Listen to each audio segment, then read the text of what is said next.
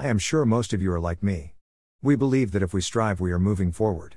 Most times, that is not the case, our feet are planted, but our arms are flapping. We get tired and unable to cope with even those smallest things, let alone those things that are mountains. Maybe you are coping with those big things, but snap under the smallest pressure. God does not want or expect us to live this way. So, what is the answer?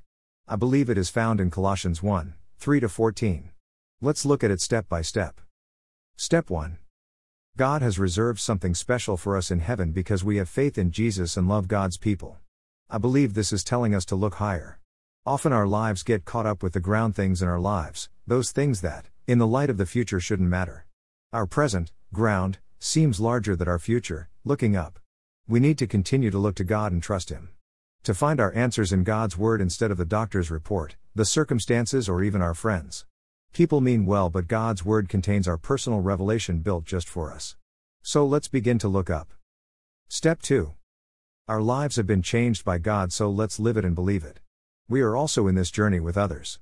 We should not isolate ourselves and think our issues are so big, no one cares or understands. All of us are like the rest of us and walk through the same way. Most of us deal with a sense of inadequacy in at least one area. We have relationship issues or our expectations we place on ourselves seem to not be going the right way. It is time we know that Jesus is in our side and walking with us. Sure, we may mess up, but forgiveness is ours. Let's walk the journey together and continue to encourage each other. We'll make it.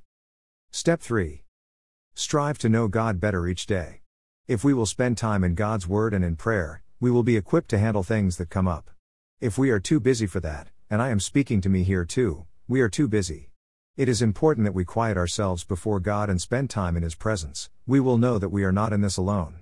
Time to get to know your Creator, Savior, Redeemer, and Lord. Step 4.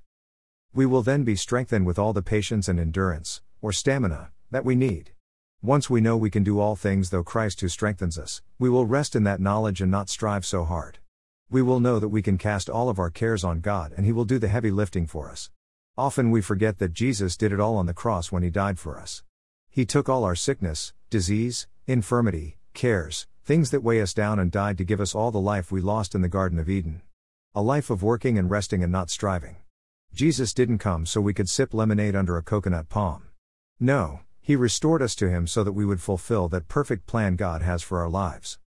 So this week, pick a step where you are lacking and concentrate on it. If it takes you longer, great. Just make a start. God will be there to guide and direct you and lead you into a place of rest, not striving. You can do it, with God.